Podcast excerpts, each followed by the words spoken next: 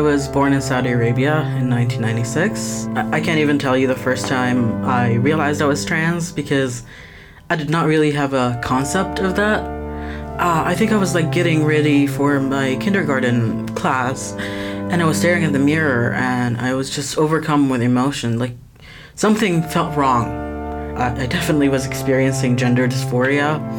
I did not know why I was getting treated differently than my brothers. If I chose to transition, I would lose my family. I would be putting my life at risk because Saudi has anti LGBT laws that are really, really bad. It's like one of the countries where you can be killed for being LGBTQ.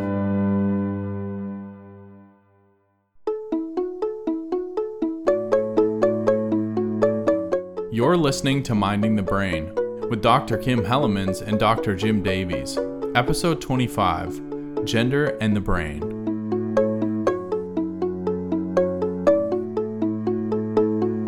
While some of us may not question our gender identity, for example, we feel male in a male body or female in a female body, there is a significant proportion of the population that do not identify with the gender that they were assigned at birth. Today on Minding the Brain, we will be tackling the topic of gender, what it is, how gender is determined in the brain, and how might brain development differ in individuals who are either trans, gender fluid, or non gender conforming. We have two guests on our show today. Gareth Rurak, who is a PhD candidate in the Department of Neuroscience here at Carleton, working under the supervision of Dr. Natalina Salmaso, and Matt Al-Anizy, an undergraduate student in neuroscience. So, first of all, Kim, for our listeners, it's probably good to define some terminology here. Is there a difference between sex and gender? There absolutely is. Um, Gareth, would you like to illuminate our audience a little bit more about what is the difference between sex and gender? Yeah, so I guess traditionally, when we think about sex and we think about male and female, um, a lot of people do think about kind of what your genitals are, right? Um, but I think that sex is a lot more complicated than that. The saying that I use when I'm teaching is sex is what's between your legs and gender is what be- what's between your ears, right? So uh, our genitals can tell us one thing about who we are, but uh, another aspect of our identity is our, our gender, which is more relating to how masculine or how feminine we might feel, right? Yeah, exactly. Cause so that's where it becomes so much more complicated because I mean, gender is just the whole spectrum. I mean, it's gone back even from when you think about sexual orientation to begin with, with Alfred Kinsey, and he had the whole Kinsey scale.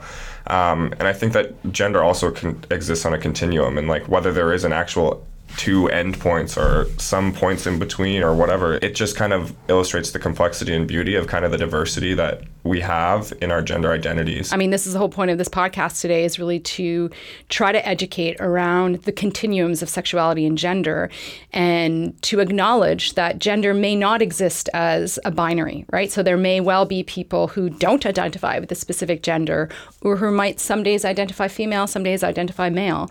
Um, and as you said, we're just starting to understand more of sort of the biological processes that may well underlie gender. Um, but I think it is important to start that conversation today because when we say that gender is a purely a sociological construct, I think that that might mean that we can open into that and and perhaps argue that uh, changes in gender identity are not necessarily real and they're formed entirely by our social uh, social realities. And I think that there's more to it than that. I mean, this has been a debate for a long time, and um, and it even goes back to uh, the money experiments. This uh, researcher, John Money, he tried to socialize a gender into an individual, and long story short, it didn't work. Um, so just because you are kind of socialized or reared as like one gender, it doesn't necessarily mean that that's how you're going to identify, and that's not going to be what makes you who you are. Um, and so it's nice to kind of have these conversations like you're talking about to kind of illustrate the fact that, yeah, it's not a social thing. This is not something that is socialized into us. This is something that is inherent to our biology and who we are. Right, and it's not to say that society or social influences do not play a role. They do, uh, but it's not 100% uh, socialization. And so, just to clarify, what uh, Gareth was alluding to was um, a very sad, tragic tale of a young boy named David Reimer who was born to parents uh, in Manitoba, I believe in the 60s. I can't remember the exact uh, year, but uh, they what happened was they tried to have him circumcised, and it was a, it was the individual doing it was using a new technique. It resulted in a botched circumcision where the, the penis was destroyed perhaps beyond use. And so, in a decision uh, by the family and the, and the, the doctors, they decided to uh, instead. Um, render more female genitalia and then try to raise him as a boy or as a girl and he had a twin brother who was raised uh, as a boy, and then he was raised as a girl, Brenda. Uh, and then it wasn't until he was uh, at the ages of 10 to 11 uh, so he had undergone all this, uh, as Gareth was alluding to, this therapy with this guy, John Money, uh, who was again trying to prove that gender was sociologically constructed. And by engaging uh, Brenda as uh, in, in typical girl related behaviors, that would turn her into a girl, uh, and turn him into a girl. And uh, it, it failed miserably. Uh, uh David had thoughts of suicidality, depression, all throughout his childhood uh, life. And at the age of, I think, around 11, he was finally told by his parents what happened. Uh, and this led him on a completely different path. He then gender identified as a boy, was was uh, existing um, uh, in, with very male features, male construct, uh, and then very sadly and tragically committed suicide, um, probably perhaps due to uh, a lot of these. Uh, these issues. So, uh, again, I think the point is to illustrate that gender is not 100% sociological. We, you know, this is anecdotal, but at least this gives us some um, answers, right? Of course, and even in that example, like that kind of we can allude to the not purely socio like sociological, but it's not also purely biological. They tried to suppress the natural hormones that um, he was having as being born a male, having natal sex as a male, and so they were using estrogen therapies and stuff, and it's it goes beyond that. It's uh, it's beyond the what you're doing personally. It's how your brain develops almost. You develop in a way like even before you're born, your brain is developing, and it develops in this kind of on this continuum of sex and gender. So sex is determined differently than gender. How does that work? When people think of sex, they often think of male female, which is traditionally classified as XX or XY. And so when you have that Y chromosome, it does kind of initiate this whole cascade of events. Um, and it starts with kind of this first critical period, is what they like to call it. Um, so we start developing very early on. I think this is in like the second trimester of pregnancy, or even first, um, where you start developing the external genitalia. So when you have the Y chromosome, uh, your genitalia will start to develop into testes and a penis. So you will begin to also produce testosterone. The females, however, they don't have that kind of active factor. So um, someone who's natally female, they don't have that um, endogenous testosterone that the males do. In case our listeners aren't aware, the default sex is female of, uh, of uh, in humans, and I'm not I'm not sure about other mammalian species, but in the default is female. So in utero, we have we can we have the primordial um, uh, genital uh, structures that can develop either into ovaries and a, and a vulva and vagina, or the testes and the penis. And so what happens in in in the presence of a female, it, it initiates a cascade of uh, to sort of promote the development of the Müllerian ducts, which are the primordial female uh, genitals. And, but in, in, males with the Y chromosome and the SRY gene, what it does is two things. It stops the, the development of the female and initiates the development of the male. So anti-Müllerian hormone blocks the, the female um, uh, progression, and uh, other hormones are there to promote the Wolffian ducts. So yeah, that's where we get that disconcordance. You have that at first initial critical period, as I was saying earlier. Um, so that's kind of the development of that external genitalia, which we traditionally kind of classify people, uh, in quotations, classify uh, between male and female. But after that, you get kind of you move into the brain, and that's when your nervous system starts to develop, and that's where we can kind of see some differences. So both males and females secrete testosterone and estradiol, right? They they synthesize and release that in the bloodstream, right? And then it travels up into the brain. Or? Yes, but early on, it's only the males. So, like when the ah. males have the testes that are developing, they actually are pretty act. They have a very active um, testosterone secretion going on early um, during development. Whereas the females, since they are developing ovaries and, and you don't have really have as much estrogen production uh, until you go through puberty. So it's almost as if there's, for for sake of simplicity, there's kind of um, no hormone exposure really in the females during this early developmental period, whereas the males have this hormonal influ- influence. Yeah. I see. So testosterone is secreted, gets up into the brain, and then, as you're saying, it's then converted uh, into estrogen. So it's actually um, the testosterone is converted uh, into estrogen from aromatase, and that estrogen acts on neural tissues uh, through estrogen receptors, and it facilitates a whole host of branching, some cell death in some areas, and um, we can see this in uh, some areas of the brain that kind of have a more male signature um, based on this estrogen activity early on. The alpha 5 reductase is actually, it converts testosterone into dihydrotestosterone, which is a more potent androgen. Um, and so the dihydrotestosterone is actually very important for um, kind of continuing the masculinization of the body.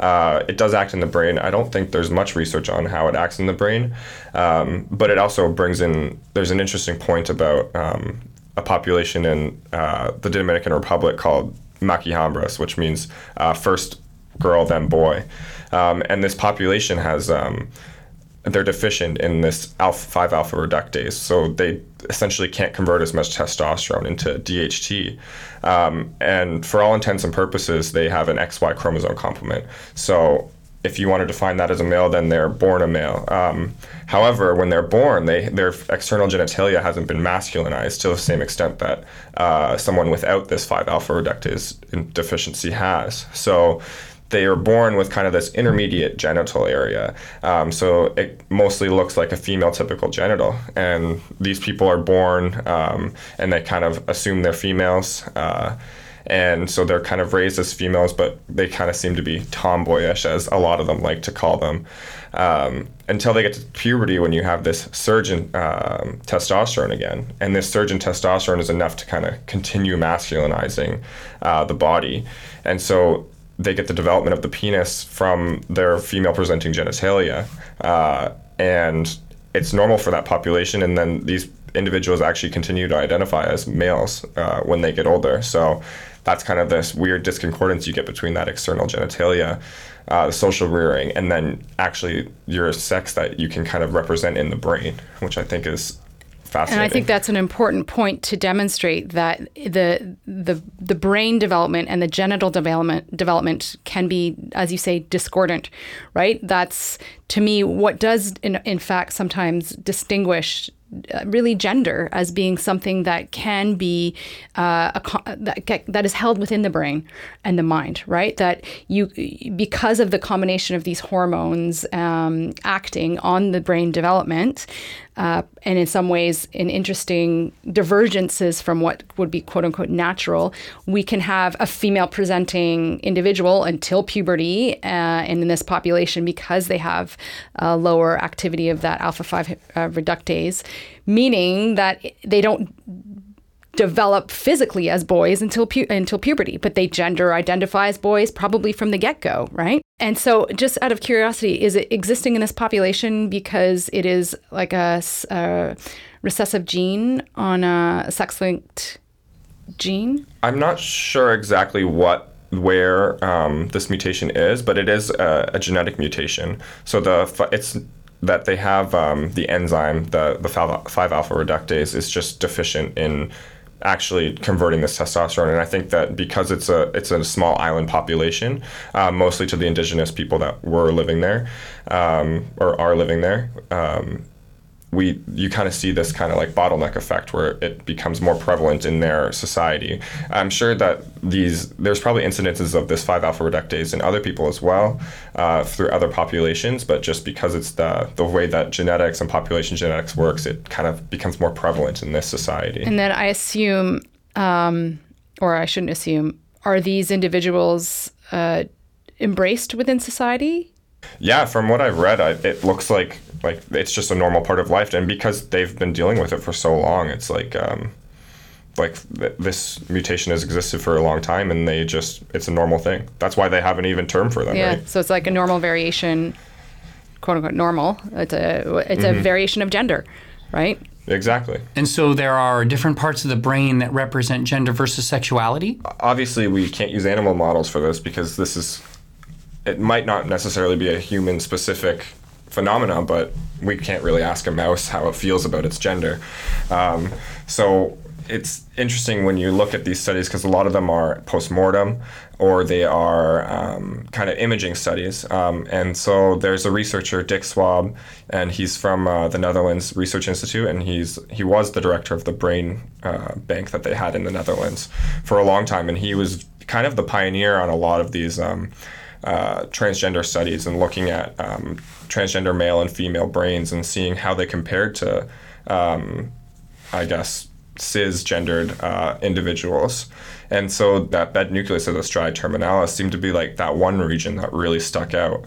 Um, and essentially, a transgender male had a similar size and similar number of these certain somatostatin neurons um, that a cisgender male had. And the same was true for a transgender female. They had similar size and structure as a cisgender female. I know there are some statistics to suggest that there are more trans men versus trans women, meaning more um, people who were born assigned as women and turned in, uh, later transitioned into men. What might explain this? Well, there's no real like theory on this yet, but it seems to be again that spectrum.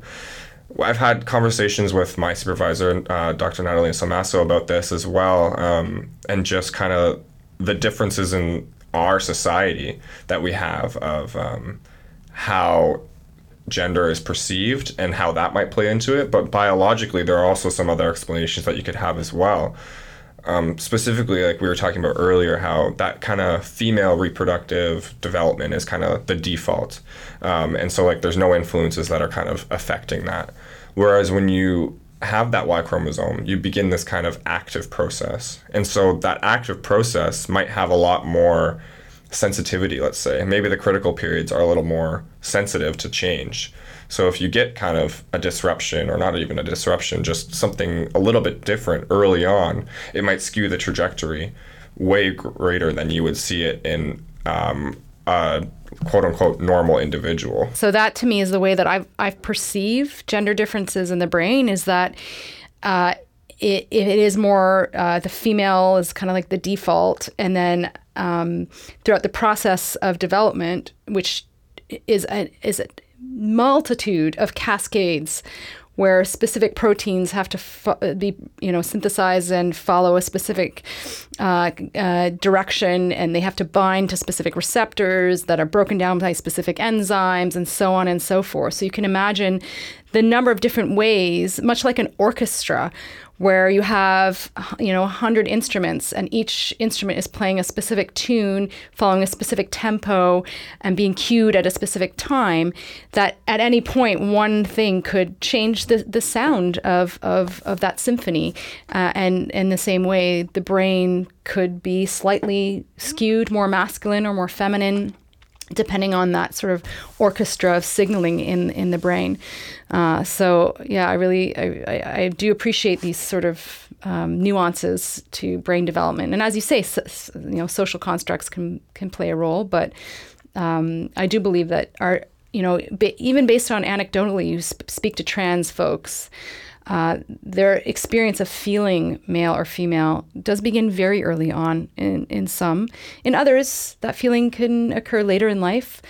But just because it occurs when you're 30 doesn't mean that it's it hasn't been there. Like there's a lot of active processes to guide us into our gender assigned at birth, right? Um, So, switching gears a little bit, um, i- do you think there are specific myths or um, distorted beliefs or concepts that, uh, as a society, that you want to kind of dispel?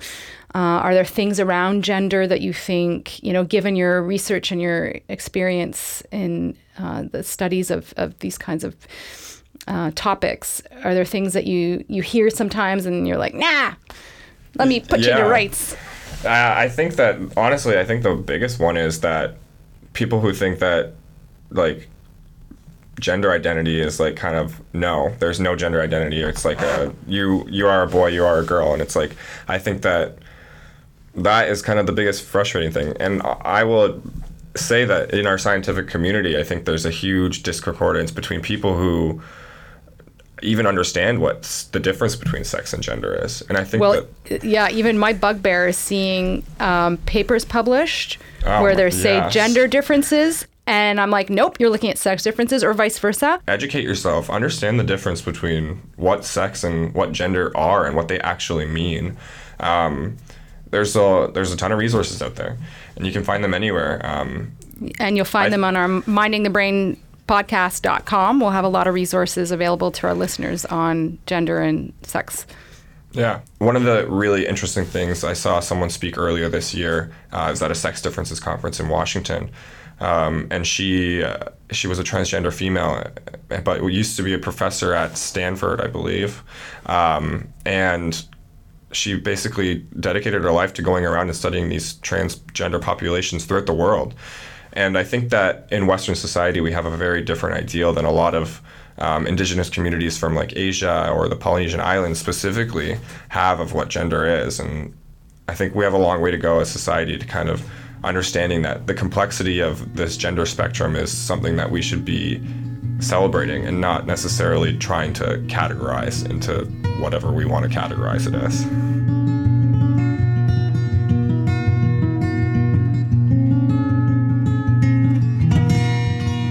So let's do a bit more of a deep dive into how gender dysphoria might be experienced.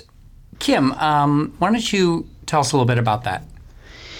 Yeah, so I do want to introduce a little bit more to our listeners, uh, our next guest, um, because as someone who is, I would identify as a cis het female, meaning that I'm cisgendered, uh, and that means that I identify with the gender I was assigned at birth. Uh, I'm also heterosexual, meaning that I'm a- attracted to members of the opposite sex. Uh, this, I would say that I'm somebody that follows um, gender and sexual societal norms. Uh, so it's- I think it's really important that we have somebody in our studio today that can uh, bring their experiences as someone who doesn't follow those norms and instead is on that gender continuum. Uh, so I'd like to introduce uh, Matt Al-Anizy. Uh, and I think it's important that you know our listeners know that Matt was actually born in Saudi Arabia, where being LGBTQ plus is illegal. So you can be put in jail, or you can even be beaten or tortured if you do identify as anything other than cis het, male or female. Um, so Matt, do you want to tell us um, about that moment when you first realized that you were trans? I remember the first time I actually ever seen a trans person. It was on TV. I couldn't have been older than four or five. Uh, it was a trans woman, and they were like making a big show of showing before and after. And I turned to my mom and said that I wanted that. I wanted that, but I wanted the opposite. And she just kind of dismissed it. She did not want to acknowledge that I said that. And you were thinking, yeah, that's what I want, mom. Right? And yeah. I remember because like uh, it, it was back in 2006 and it was during the World Cup and I was like talking to family friends about how I'm gonna be a soccer player. And everyone's like, "Well, women can't play soccer. How are you gonna do it?" I was like, "Well, I'll just quote unquote pretend to be a man and they won't find out." And they made fun of me. Uh, they thought it was funny because I was young. You know, kids say the silliest things but yeah, I, I still remember that, and I still remember that feel. I did not know what binding was, but I was like, maybe I could hide my chest somehow. Uh, I think that was the first time I used a really terrible method of binding, which was really unsafe. So you actually were starting to try Yeah. at 10, at age of 10. Yeah. Yeah. Wow. Um, it was terrible, and I would not recommend anyone use uh, ace bandages because they are not made for that. And that can, yeah, it can compress like a, Yeah, and it could break of- your ribs, and yeah, it- it's horrible. But you know, uh, I was young. I did not know better. I did not have access to information, which is, and I did not have access to any of that information until the internet. Uh, when I became a teenager, I kind of um, basically lived in the internet. Uh, it was the only place where I could, where I felt safe, where I could express myself. Uh, school was horrible. Home was horrible. My parent was abusive. My brothers were awful. Um, I had no one except the friends I made on the internet, and it became my coping mechanism. Um, were you, were you out to those friends? Was there a, a chat group or, Uh, we were on Twitter, and for years, none of us really had the word for it. We just knew that I was more like a boy, and it was like part of many jokes until like around 2012 when um, information just kind of spread like wildfire and it was insane because we were coming out one after the other it was a really wild time i it took me a while to um, be able to say that I was trans. I think until my second year in university, I was using different terms because I thought that once I say that, there's no going back. If I need to trick myself or like to be content with other terms and to be content with living my life as a woman because I did not have any other option. Because if I chose to transition, I would lose my family. I would be putting my life at risk because Saudi has anti LGBT laws that are really, really bad. It's like one of the countries where you can be killed for being LGBTQ. And sadly, I would say for many trans folks, coming out as non gender conforming can be exceptionally traumatic. Um, Matt, do you want to talk about your experience coming out to someone um, for the first time? The first person I told was uh, someone in my floor, and she did not take it well. She got really angry, really upset, told me that God makes no mistakes, that I'm a girl and I need to come to terms with that, that Oh my. So I was reluctant to tell anyone after that. Uh, aside from my internet friends who started like using my my name Matt and they were using my proper pronouns and I remember it was like um, the moving out week in residence when I told my friend who's with me in the booth that I was trans. I was really nervous. I expected rejection. I think I was on the verge of tears and she was amazing about it. And so, um, at what point did you start taking testosterone? Uh, it was after I came out to my mom, and we'll get into that. Uh, I actually started two years ago. Um, few few days ago it was my second year anniversary on T, and we celebrated. I never thought I could be on T because of the whole Saudi thing. What's the process involved with going on testosterone? What has to happen? I went to my doctor and spoke to her about that. She referred me to um, this amazing endocrinologist who was not able to help me because I needed to see a therapist to approve that. And um, I went to Centretown. I met this counselor there who told me that in a few months he could give me a call and I could do my intake and start T.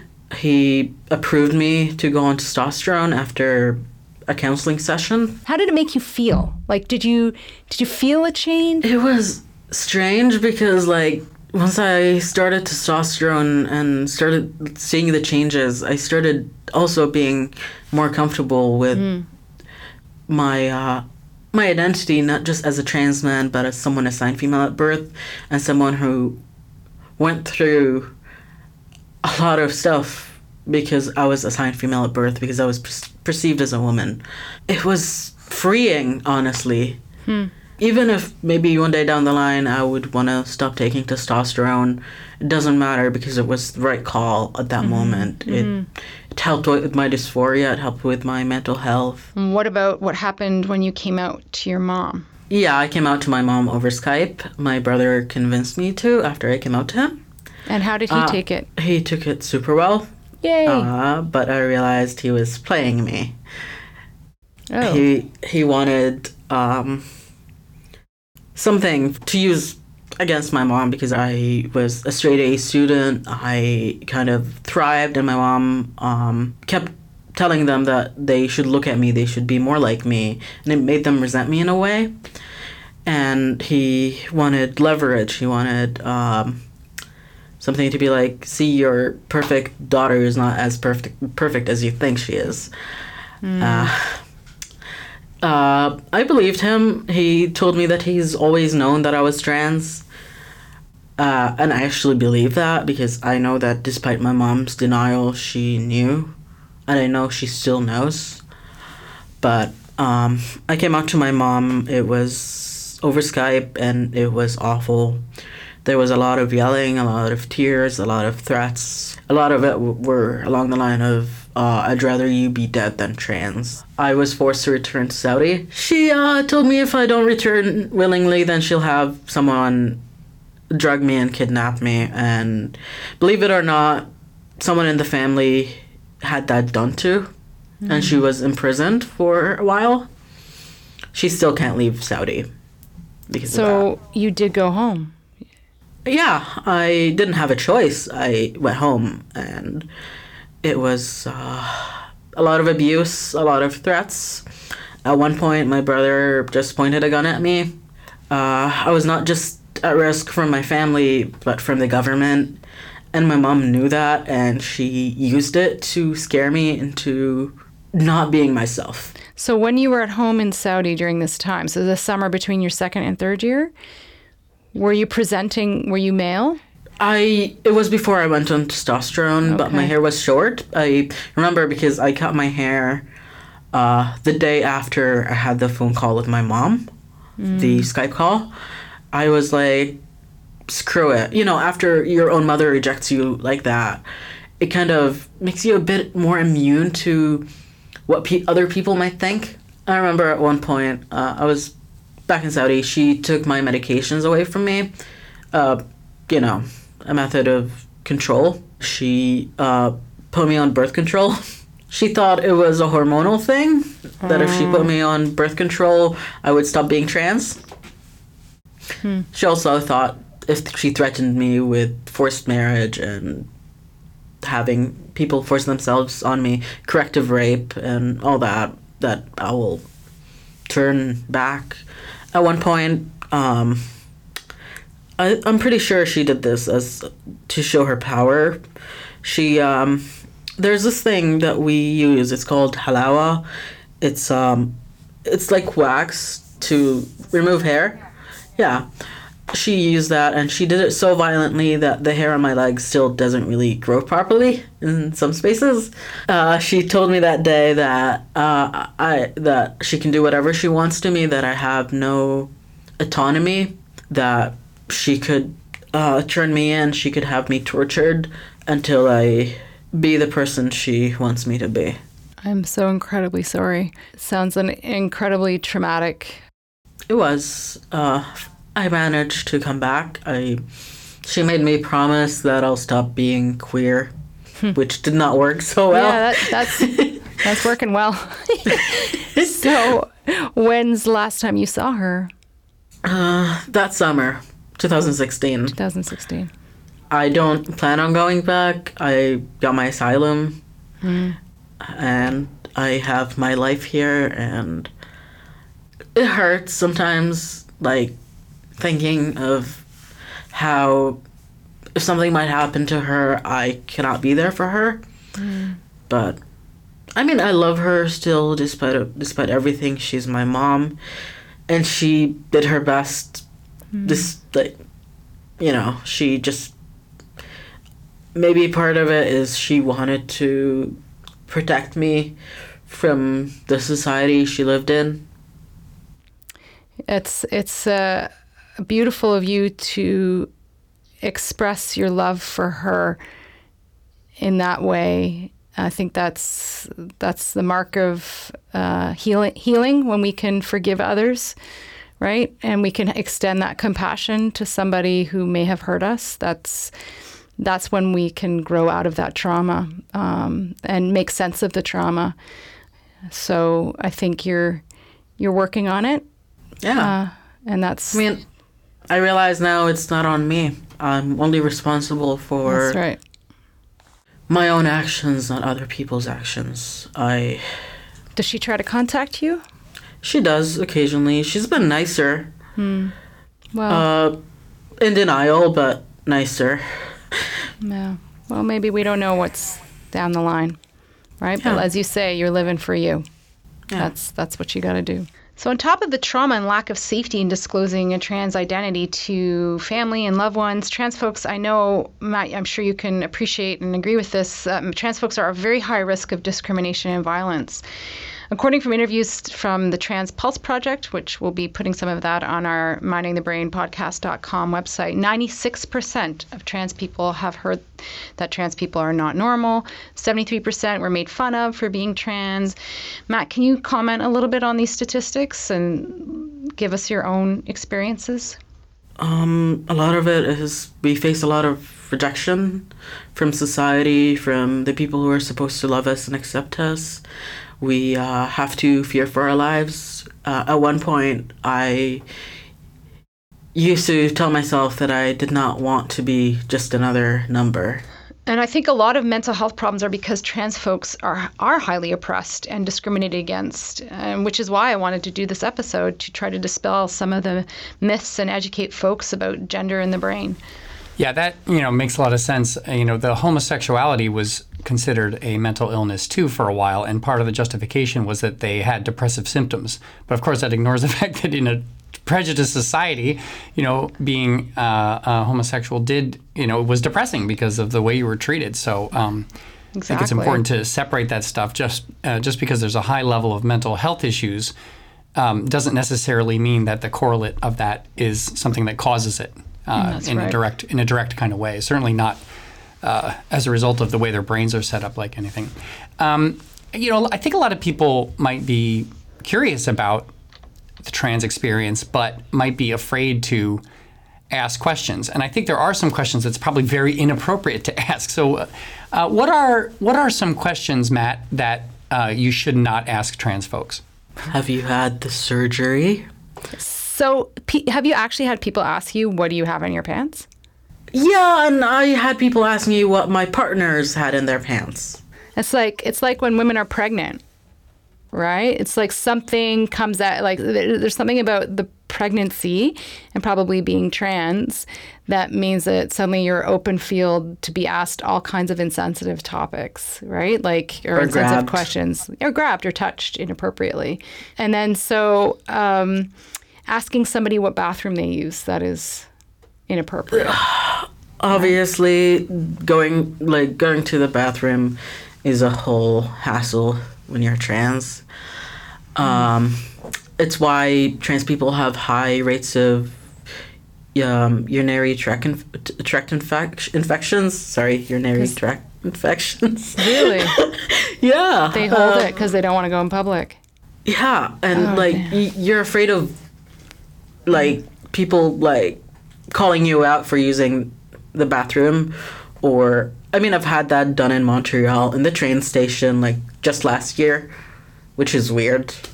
Um just this guy yell at me and I had I was taking an exam right here when a cleaning lady told me that I can't use the men's room Yeah. and then told me that I'm too pretty, I should not change my gender.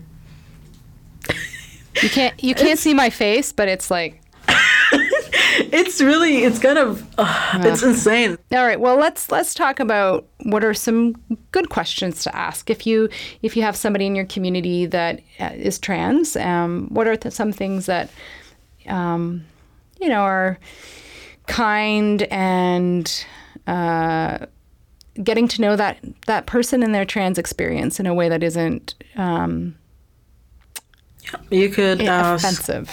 Yeah, well, you could ask them about their pronouns, uh, what pronouns they use, uh, what terms they're more comfortable with. Do you have any advice for any of our listeners who may have a child that might be undergoing gender dysphoria, might be experiencing um, some questioning their gender? The first thing you should do is, well, not react terribly because they're gonna uh, try to react calmly. Try to make sure you they know you love them.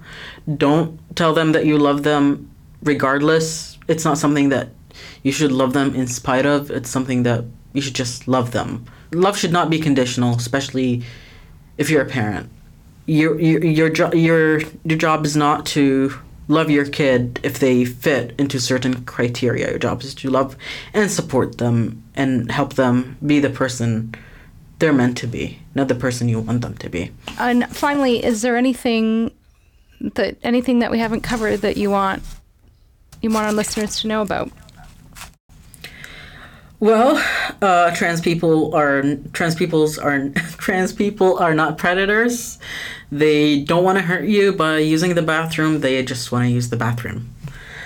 Uh, biology does not discredit the existence of trans people or non-binary people.